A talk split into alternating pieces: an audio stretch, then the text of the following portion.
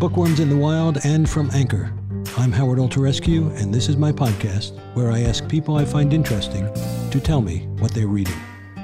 Before I welcome my guest today, let me briefly run through the books I've recently read and recommend. Here we go. I'll start with two classics. I read both Melville's Moby Dick and Tolstoy's War and Peace with an online book club created by A Public Space, a wonderful independent nonprofit publisher. Both books are masterpieces and highly recommended. Don't let their length deter you.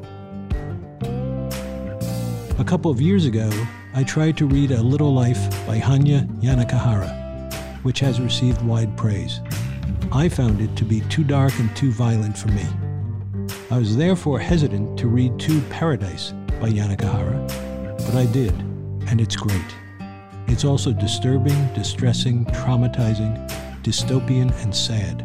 Really extraordinary. What an experience. More uplifting, despite its title, is the book written by our brilliant friend Dylan Marron. The book is called Conversations with People Who Hate Me. Based on what he has learned from talking to strangers who had attacked him on the internet, Dylan discusses the ability of restorative and loving conversations and empathy to break down hostile barriers. Absolutely beautiful, all of it. Actually, groundbreaking. It should be read by everyone. The Year That Broke America by New York Magazine writer Andrew Rice. Stories from 22 years ago in Florida. Bush Gore, hanging Chads, the Supreme Court, young Cuban immigrant Elian Gonzalez, flight training schools for the 9 11 hijackers, money laundering for arms dealers. Who would have thought there would be this kind of chaos in Florida? Hoping to have Andrew on the podcast to discuss the chaos. Empire of Pain by Patrick Radden Keefe, who's a staff writer at The New Yorker. Like the Dope Dopesick miniseries about the opioid epidemic, the book is absolutely chilling. Narrative nonfiction at its best. Thanks to Melanie for recommending the book and the miniseries, and to our local Italian restaurant in the city, La Valletta, where I found the book in Luigi's free library.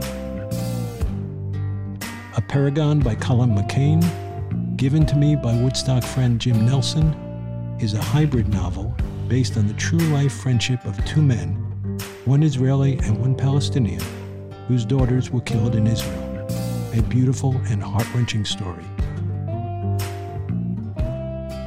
The Naked Don't Fear the Water by Matthieu Aikins, a compelling Afghani refugee story, too reminiscent of current events around the world, but hard to put down.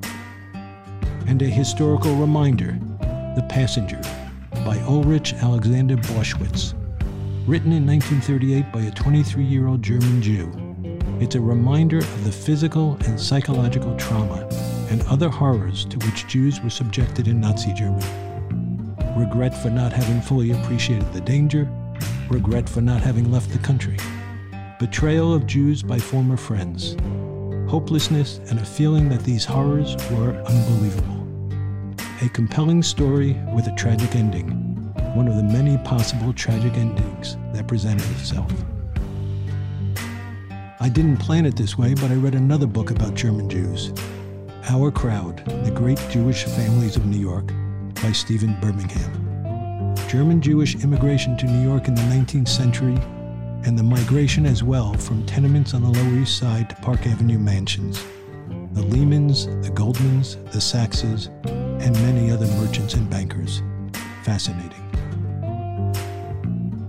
Then The Dutch House by Ann Patchett. Sweet story, well drawn characters. Rare for me to listen to a book.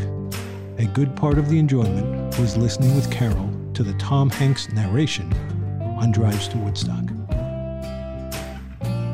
Finally, I recently read two murder mysteries. These are not my kind of books. I don't usually read books like this. I read history, I read biographies, I read big, long, serious novels. I love historical fiction. I can't remember if I've even ever read mysteries, much less murder mysteries. But James Conrad at the Golden Notebook in Woodstock once again made fabulous recommendations. Both are page turners. The Other Family is by Wendy Corsi Staub. It's a gripping homicide mystery set in Brooklyn. I loved it. And The Collective is by Alison Gaylin. I get chills when I just think of the name of the book. Devastating ending, an absolute dagger through my heart. Loved it as well. I hope to talk with both authors and with James on future podcasts. And now for today's guest. My guest today is Mark Weeks, a friend and former colleague at Orrick, Herrington, and Sutcliffe. Mark has practiced law at Orrick in New York and Tokyo for more than 30 years, and after many years as a partner and head of Orrick's Tokyo office, Mark is now a senior counsel at the firm. Mark, thanks for joining me to talk about your debut novel and your writing journey. Thank you for inviting me, Howard. My pleasure. It appears that much of your novel overlaps with your career. Your novel includes a global technology lawyer and a tech client in Japan. Sounds a little bit like what you've been doing for the last several decades. First, tell us about the novel without giving away the ending, and then tell us about how you decided to write a novel, and this one in particular. Howard, before we uh, get to that, um, and, and obviously more than happy to talk about that, I wanted to mention a few things about Moby Dick. Uh, Good. I, I, just I just find it very interesting that you just fortuitously uh, read it recently. Um, I've read it twice uh, when I was a teenager, and then later on, um, I think in my late 40s, and um, uh, sort of like when I read uh, Zen and the Art of Motorcycle Maintenance, or tried to when I was 18, and then read it again, I think, when I was 40. I got far more out of Moby Dick later on in life. But M- Moby Dick is a, is a fascinating uh, novel uh, for, for many reasons, but, but one uh, is I, I think it's something that may not get published today, at least by traditional publishing house. Um, because it just doesn't, if it's not fast paced enough. And, and, uh, a friend of mine once described it as um, a, a, novel of 100 pages on each end um, with an encyclopedia on whaling um, sandwiched in the in the middle of it. Um, and and and there's a lot in there that's fascinating about whaling that comes from obviously Herman Melville's own experience in whaling, and then also uh, the tragedy of the Essex being stoved in by uh, an actual incident, stoved in by a a giant male sperm whale, and I think I think uh, that uh, story was relayed um, in a book called In the Heart of the Sea. Uh, but um, one one little anecdote in in that novel that sticks out in my mind to this day, and I fish a lot and and and mostly in saltwater, and and that comes back to me from time to time when I'm in a situation that's somewhat sketchy. Was when the um, the cabin boy fell overboard and got separated from the mothership. Mm Terrible. And saw the, the whaling, you know, boats that being um, pulled away by by the whale sort of over the horizon and realized he was stuck in the middle of the Pacific 5,000 miles from the nearest land. And how that had altered, altered his psyche uh, basically forever. Um, and that's one of, to, to, me, the more brilliant um, passages in, in that book, um, which says a lot because it's among many. But there's a couple of other interesting things I, about that that book. You know, Herman Melville, obviously very sharp guy and, and very analytical, and uh, and he, as you may recall, went through this whole analysis about whether um, whales were m- mammals or not. Right. And um, and and it's a great analysis.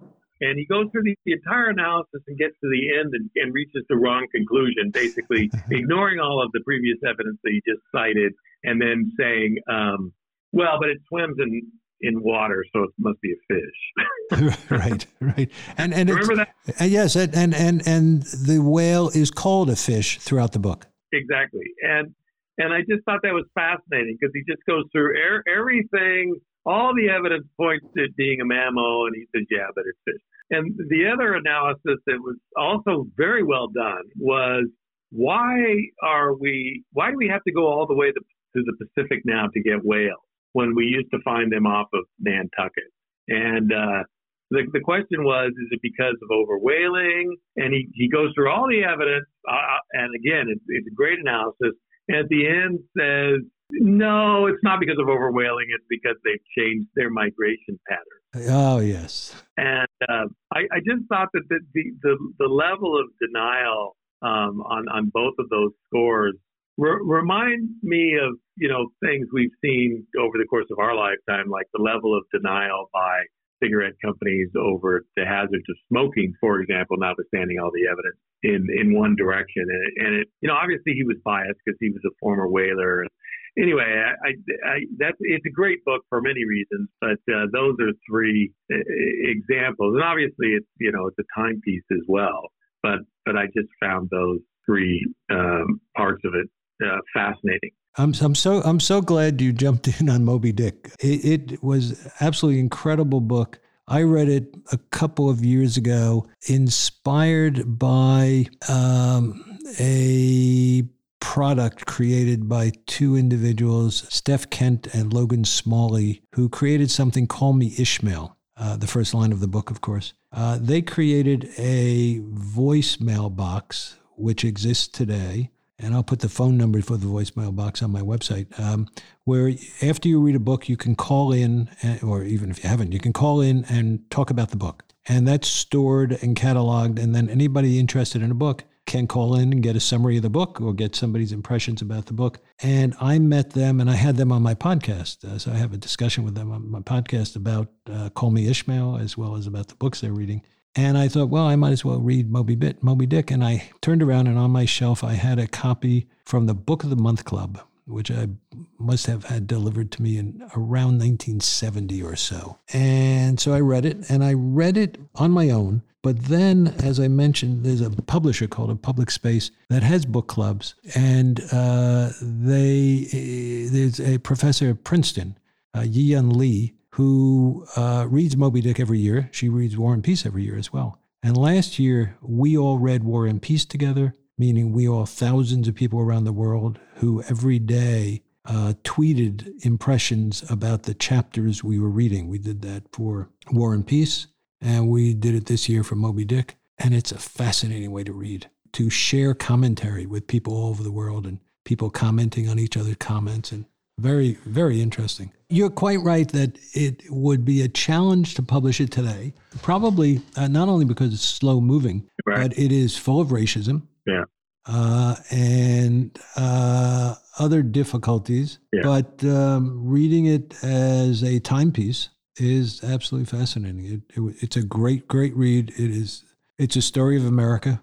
I had to remind myself now and again that this all started, it actually started in Manhattan. I was going to say it started in Nantucket. It started in Manhattan and it started in Nantucket.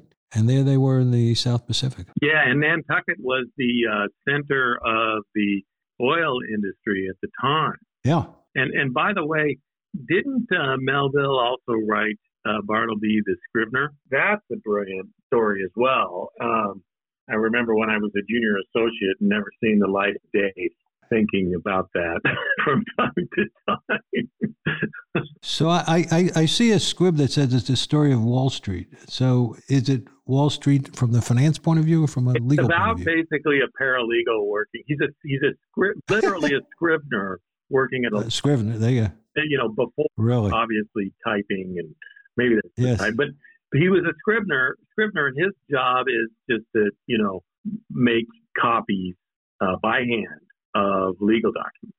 Wow. And uh, even even notwithstanding all the technology that we have today, um, it is reminiscent of what it is like to be, you know, a paralegal or a junior associate at a major law firm. Uh, yes. Now, now, difference of course is, um, and and and it's very different from when you and I first started practicing, in that technology has now freed up where we can work for better or for worse. I think it's actually for better uh, from a time. Yeah. Yes. But back in the day, you had to go in the office to get anything done. Remember yes. to do any research, and that's where the typing pool was, and later the word processing center. Um, and uh, it is reminiscent of that. So if you haven't read it, I I highly recommend it. I, I, will definitely read it. Not a not a happy story, but uh, yeah. Well, I understand. And you mentioned in the heart of the sea. I believe that's Nathan Philbrick, right? I think that's right. Yeah, and, and I, I, read that uh, even before I read Moby Dick. The size of the whale, the size of whales generally, but it, it comes through in both books. Just a massive presence they have in the ocean. I, I find myself rooting for the whale. I do too. I, I, am sure that's one of the tweets I had. I, I, was rooting for the whale. I was not rooting against Starbuck. Uh, I, there were a number of the uh, members of the crew who I became close to over time. There were others I could do with. So Starbuck and Queequeg obviously were. Yeah, Queequeg. He he's awesome. Yes, he's he's a superhero. He is, and, and Ishmael, of course. And I, I was about to say I, I, don't want to give away the ending. Anybody who doesn't know the ending may never know it. But in any event, I won't give away the ending. But uh, Starbuck and Queequeg and Ishmael uh, were obviously favorites. And while I was reading the book over I think we re- we read it over 30 days, and um, I had to go to a meeting. Somebody asked me to meet them at a Starbucks, and I it just dawned on me. And so I Googled around, and of course, Starbucks is named after the first crewmate on the Pequod. I did not. You did, you did not know that. Oh, good. No. Yeah, that's where it comes from. That that's fascinating. It'll change you every time you go get a Starbucks. Isn't that great? Should have named it Queequeg. they should have named it Queequeg. Where would Howard Schultz be now? Uh, that's so good. That's so good. How delightful that uh, you lit into Moby Dick and Bartleby and In the Heart of the Sea. That's great. So you wrote a book as well, I think. Or yeah, you did write yes. a book. So tell, yes. tell us about and, it. Uh, so um, it, it's one of those things, and I, I'm sure you've heard this from other authors as well. But uh, when I was in um, in grade school, uh, you know, I participated in some writing contests, and I I, I won one one two and and came in second runner up and won and then I went off to these creative writing conferences. It was joyful for me because it was like 2 days out of school basically. Where was this by the way geographically? Where were you? I went to um, I was born in Alaska, but I grew up in Idaho, and, and I went to school um, in a place called Nampa, Idaho, which is west of, of Boise. It was a very small town at the time. It's now grown into it may be over 100,000 now, but um, it was tiny when I moved away uh, in 1980. But we went to Boise for the writing. Con- that was the big town uh, for the the writing conferences, and then uh, I read. Um, I loved Dracula and Dr. Jekyll and Mr. Hyde, and I I even wrote scripts for plays for both of those, and sort of produced them and starred in them and directed them huh. when I was in like fifth grade, and uh, and then you know one thing led to another, and ended up going into law. My father was a was a country lawyer, um, and I saw him do a murder trial, and it was better than Perry Mason. You know, it was better than something on TV. Right.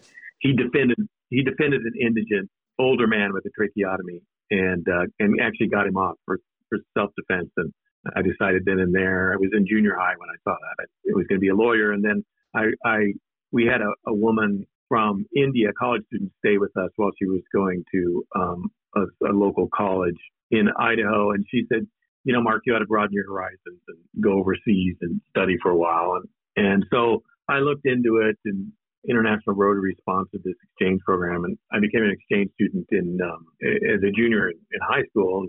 And they asked me where I wanted to go, and this was 1978, and I, I decided I wanted to go someplace, you know, just completely different. Um, I knew nothing about Japan. My image of Japan was uh, people dressed in samurai clothing with uh, uh, swords on an assembly line making Toyota cars. what what a um, combination! Um, that was sort of all I knew, and but it but it was exotic and obviously completely different. So I ended up going to Japan, and while I was in Japan, my my host father, I was way way out in the boonies, but my host father went to Tokyo on business, and he came back and he said he met this Japanese lawyer. He called him an international lawyer who spoke fluent Japanese and fluent English and knew U.S. law and Japanese law and helped them put together this deal with an American, or was helping put together this deal with an American company. And um, that sounded really cool to me. I, I had no idea what that entailed, but international lawyer really resonated with me. And maybe it's because it was close to international man of mystery. I don't know, but it, it, it really resonated. And I decided, okay, th- this is what I want to do.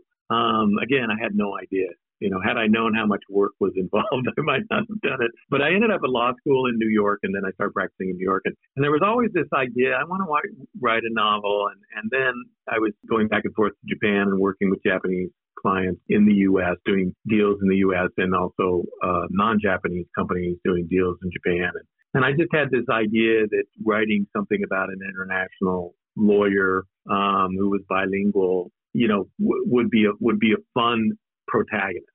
And uh, my son is uh, half Japanese, and I thought, oh, maybe it'd be interesting if uh, you know he was biracial, and so that got me started. And you know, you hear that um, all all novels are uh, autobiographical to a certain extent, particularly the the, the first one, right. and and that was true here. Although it, it really did morph over time, and and um, Torn, the protagonist, did morph into his own person. Um, but uh, but that that I, I and I wrote it. I started it when I was um, 55, and um, I, I started then because I, I, I decided if I don't write it down, I'm never going to do it. And um, and I I set deadlines for the manuscript. I had no idea, Howard, how much work was actually involved.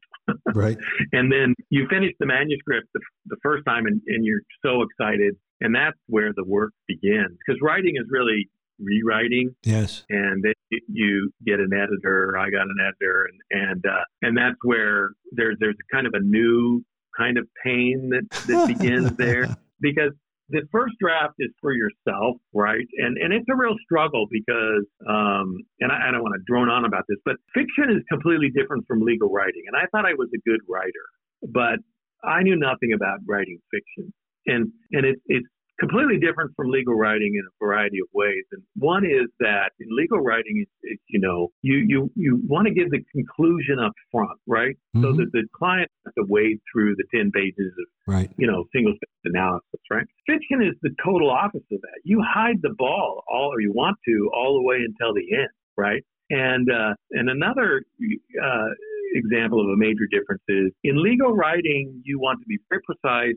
very concise, and suck all of the emotion out of it so that you don't want to be triggering the client, right? You don't want to trigger their imagination either. You don't want to trigger their imagination or their emotion. You just, it's kind of like Dragnet, just the facts man, right? so you just give them the conclusion, you know, you outline the facts that you base the conclusion on, and then you have an analysis of the law, right?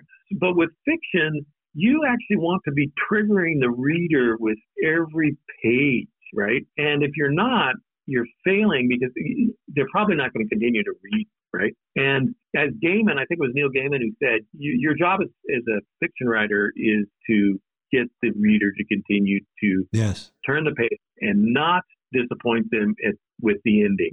Right. so that's all you need to do, as he says. Um, and and then, unlike legal writing, in addition to triggering them, you want to leave things to their imagination. So you want to give them like you know, if you're describing a room, one thing I did was I would overwrite of the, my description of the room because I was trying to get it just right. But then you learn that, well, really, you just want to give the reader enough for their imagination to fill in all the white spaces and, you know, certain hooks that are going to relate to what's going to happen in that particular scene.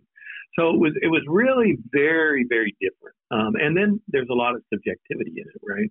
A lot more with legal writing. So it was a really big challenge for me. And then you get the editor comes back with comments, and it, they they send the comments back. It's called in the form of what's called a critique sandwich. And so it this is great, you know, great. You did all these things right, and then you get but. And the only thing, the only stuff, where it's like provided however that, right? The only substantive, meaningful comments come after the but, right? It's kind of like when somebody says, no offense, but, you know, and that's the stuff you really need to focus on because that's where they, they're telling you you have issues. And it's like a stake through the heart, each one of those, you know, and, and you, you end up, you know, having sleepless nights and then after a while you calm down and you're like, yeah, you know, maybe you need to address all uh, 48 of these points, right? And then at the end of it, um, the other bu- piece of bread is but keep it up. You're doing great. You know, I want to see it again. And because, you know, in legal writing, you know, when we were growing up as lawyers, the partner or the senior associate would come in and just throw their comments unceremoniously on your desk when they used to mark them up by hand, right? And it's yeah. like, you need to fix this, right? Yeah. And you, you didn't take offense. It was just like, okay, well, that's part of the job. But in, in fiction, people are so concerned that, you know, people are sensitive because, and they have to be to be good artists, right? So editors are very concerned that you're going to, once they send you the comments, um, you're going to slit your wrist, right? Or stop writing. Um, And uh, so they they put it in this form of a, a critique sandwich, um, which the sandwich over time, you, know, the more you get it edited, um, it gets smaller, but it's still painful every time. That is phenomenal. That's such a great description. And a number of the comments you make made, you, you said Neil Damon. Is that right? Neil Gaiman. Neil Gaiman. Yeah. Uh, but also come out of books I've read by Stephen King on writing and Mary Karr right. on writing. And right. I don't know if you've seen the George Saunders book. Um, a Swim in a Pond in the Rain. I have. Uh, highly recommended. So Saunders has taught a class, a writing class at Syracuse for decades. And I describe this book as uh, a written version of his class. And, and when I was reading it, so he, ta- he talks about the writing process, but then he's got, I think it's six Russian short stories in the book. And the way I talk about it is as if we had a class. We all read the first page of the first Russian short story that was in the book. And then he provided an analysis, actually, two different kinds of analysis of what was written on that first page. And then you read the next page, and so on and so forth. And then for the second book, you uh, excuse me, the second short story, you read the short story, then he provides the analysis, and so on. And it's just great. And again, it's consistent with everything you've said, including to, to write a book, to write a novel, write a sentence. And that sentence has to encourage your reader to read the next sentence, and so on. And it's just, uh, I'm sure it's a very difficult process. I haven't done it. I've done a little bit of writing more in the nature of memoirs, and I try to make sure they are not fiction. Uh, but having said that, uh, the fiction process sounds fascinating, including uh, Stephen King and others have talked about how they don't know how the characters will develop. You know, they let the characters develop on their own.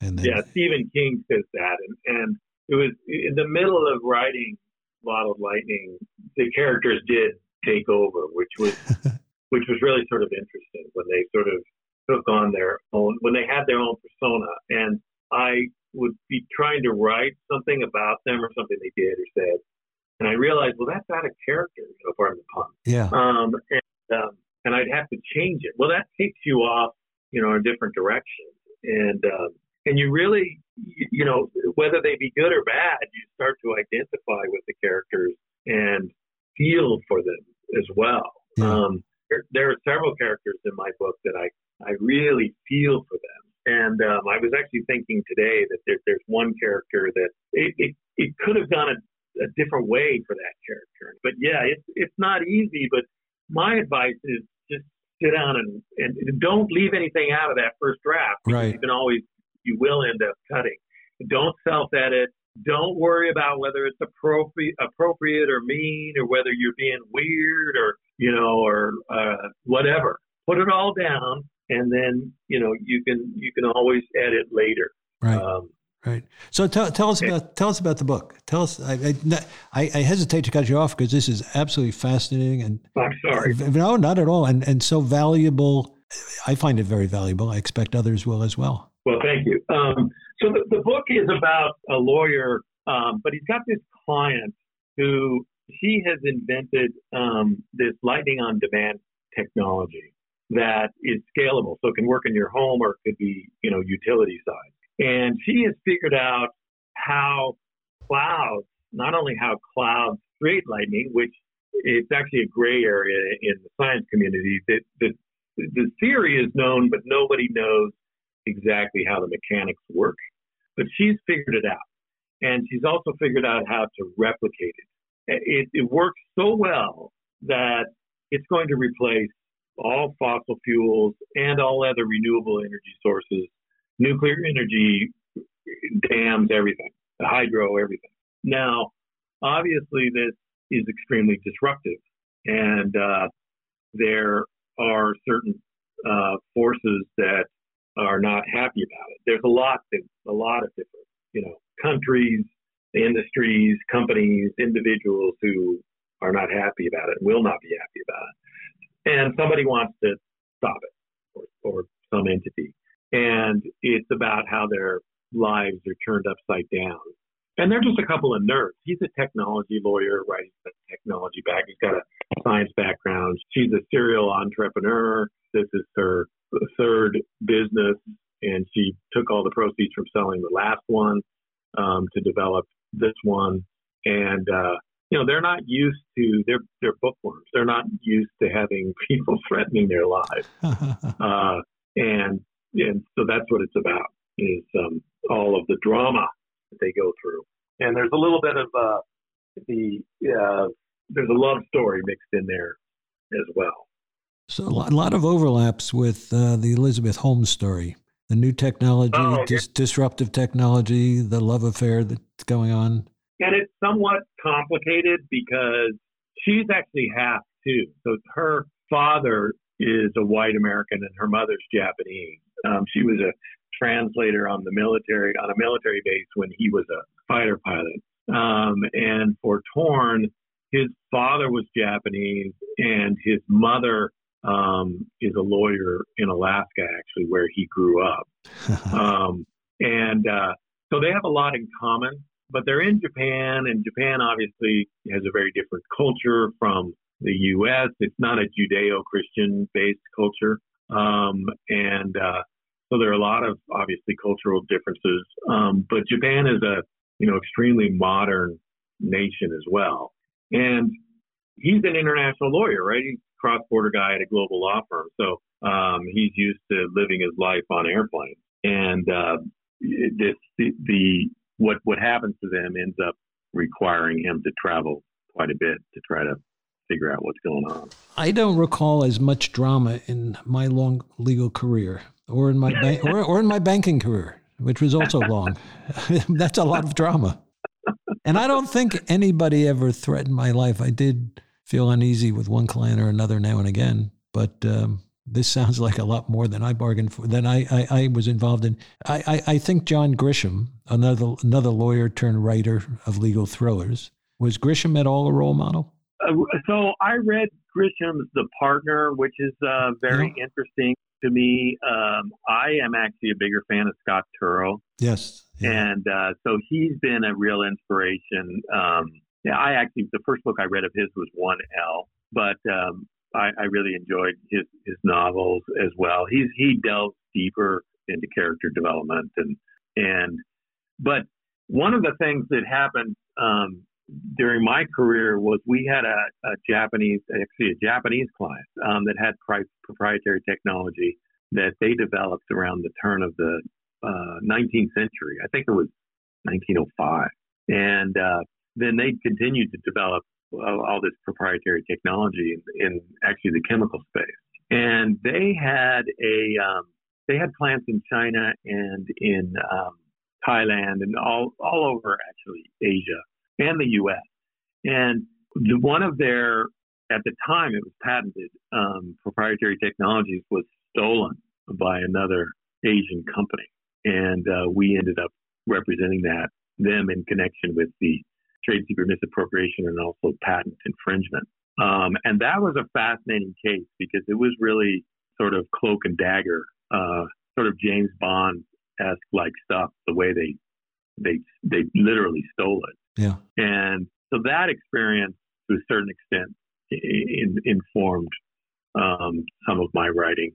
But I never experienced. I, I did ride motor ride motorcycles a lot when I was in Japan. I love motorcycle riding, and so that there's some of that in the book so as well. A lot of biographical aspects to the book. Yeah, there are. There there definitely some. There's no, and again, it's because I know a lot about riding motorcycles in Japan, and so uh, that was easy to write about.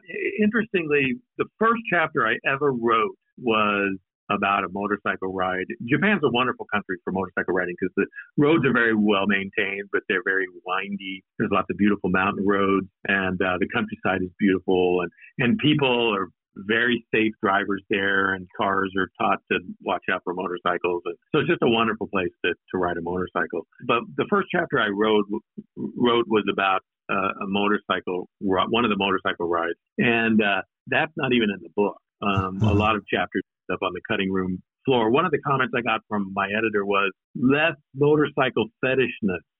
Um, so you were comfortable writing about motorcycles. So yeah, so you know, you end up they, killing your darlings, as they say. But at the end of the day, you know, the the rewrites for the reader, and and I must say, um, you know, after I do a rewrite, and there were many, I'd go back and reread it, and it definitely flowed better. Oh, good. Um, so you're happy with your editor? Yeah, yeah. That's very great. tough taskmaster. Um, the uh, development editor was very good, um, as was the line editor, and uh, the proofreaders have been very good too. That's that's amazing. Um, so so lots of background in your own life, lots of biographical background that goes into the novel. You wrote what you were comfortable with. Uh, the book is coming out. Is it June four? It's um, available for pre-order from May 14th and for delivery from June 14th, just in time for Father's Day, as my publicist likes to say. There you go. There you go. I think I'll ask for it. That, that's wonderful. What are you now reading? So um, uh, there's another recovering lawyer by the name of uh, Ronald S. Barak. I think it's S. Barak. And uh, he wrote um, a series of uh, thrillers. I think they're called the Brooks uh, um, Lotello uh, series. And uh, one of them is about uh, it's basically a who done it um, at a writing conference, and um, he really does a wonderful job of describing all the players in the publishing industry. So that the the want the successful authors, the wannabe published writers, the high flying agents, the publishing companies, the publicists, the website developers, and and the book all takes place in a ho- the whole story takes place in this hotel basically, well most of it. And uh, as a as a writer, it, it, was just a lot of fun. But there's a there's a lot of it's a who done it. So, What's the name of that uh, book? That's called Payback. Payback. Um, and uh, that was a lot of fun. He he's a very interesting guy. He was a an Olympic gymnast Hmm. uh, at the 1964 Tokyo Olympics and then later became a lawyer. He was a partner at Paul Hastings. I think he may have been the co-chairman of Paul Hastings back in the wow. 90s, if I'm mistaken. And um, and then he wrote another. It's a series, but he wrote he wrote, wrote this book. It's called J.K.'s Code, and it's um it's a thriller that's about this child prodigy trying to foil hacking attempts on voting software. It was written before 2020. Well, that's that's interesting. Yeah, it's very interesting. I don't know what his politics are, but he's very funny when he's writing about the political situation in the U.S. Obviously, it's all fiction, but it's infused with you know the political situation of the time. Obviously, informed informed his writing, and um, that was a lot of fun too. And he, he his books are very fast paced. Chapters tend to be short, and and they they whip right along. And then I um, I've actually been reading two nonfiction books to help with um, uh, character development, and um, one of them is called "The Importance of Being Inferior and um, or Feeling Inferior." Excuse me, and it was written in 1957 uh, by a woman. I think she's either a psychiatrist or a psychologist, and it's it's fascinating. It's about how uh, your inferiority complex or feeling of inferiority can drive you to do great things or, you know, horrendous things. And it's it's filled with um, uh, anecdotes. And there was another one that I read before that one. That came out in 1957. There's a chapter in there on the War of the Sexes, which, even though it's what 65 years ago, um, does not come across as anachronistic even today. Really? And uh, and she's a good, very good writer, but that you can feel her emotion when you read that. And it's a nonfiction book, but when you read that chapter, you can you can really feel the emotion in her writing. So that was very good. And, and then there's another one in the the um, that came out in 1964 that is about um, and the, the name of it's escaping me right now. Um, that's about sort of a it's it's it's linked to the inferiority complex, but the idea is that people are driven by the desire for approval and to avoid disapproval. And if for some reason they, and some people just really seek out approval, other people just want to avoid disapproval. They're not, mm-hmm. they're not, they don't care about approval so much. And some people, you know, they want approval and they want to avoid disapproval. And if you can't get what you want, the approval you want, or avoid the disapproval you want, that can lead to the person turning violent or having violence. And that was a fascinating book because even though it's nonfiction, he writes about this fictional town and the different classes, basically, um, the different strata in the town and how people behave. And, and um, that wasn't particularly anachronistic either, other than he uses the word, I think, Negro in that. But that's, again, 19 was published in 1964. Yeah. But that was actually quite interesting as well. So as a writer, you know, when I think about character development now, I think about, well, what what is this? What's the inferiority complex? What what is this person's you know sensitivity? Yeah. And what approval are they seeking, or what disapproval are they seeking? And if they can't get that, how how's that going to drive their behavior? And uh, I'm I'm surprised that more people haven't read these books because they were both really really excellent. That's so great. That's that's a great list of books. You you are a voracious reader. I, I, really do look forward to reading your book. As I said about the mystery novels I read, uh, that's not my cup of tea, or I thought. It turns out it was. Uh, I've read uh, John Grisham. I've read a little bit of Turow. Ken Follett uh, was a favorite many, many years ago. And I think there were others, but I haven't read thrillers in a long time, but I'll, I'll certainly read this one. Is there another book on the horizon? Yes, I'm, I'm working on it now. Um, and uh, I wanted to work on it quite a bit during January, February, and March. But getting this book out the door ended up taking. I had no idea how much time would be involved in the production phase once the manuscript was quote unquote ready to be published. It's it's really um, it's kind of like going through your first deal. Yeah, right, uh, right. You have no idea. You have no idea, and it's like getting to closing, and you think, okay, we're ready, and then you end up with all these tasks that you need to do that you thought other people were going. You know, it's like you're the first year associate on the deal. You're responsible for everything, right? Mm-hmm. Um, I mean, yeah, you have a proofreader, but if the book goes out under your name and it's got typos, which I'm told inevitably they always do somewhere, um, you know, that's your responsibility. Yeah, um, yeah sure. It's your book. Reviewing, it's your book. So um, it, it, it's a little bit like a closing and realizing, you know, the closing uh, coming up in two days and, and you still have 50 more things to do that you didn't think you had to do.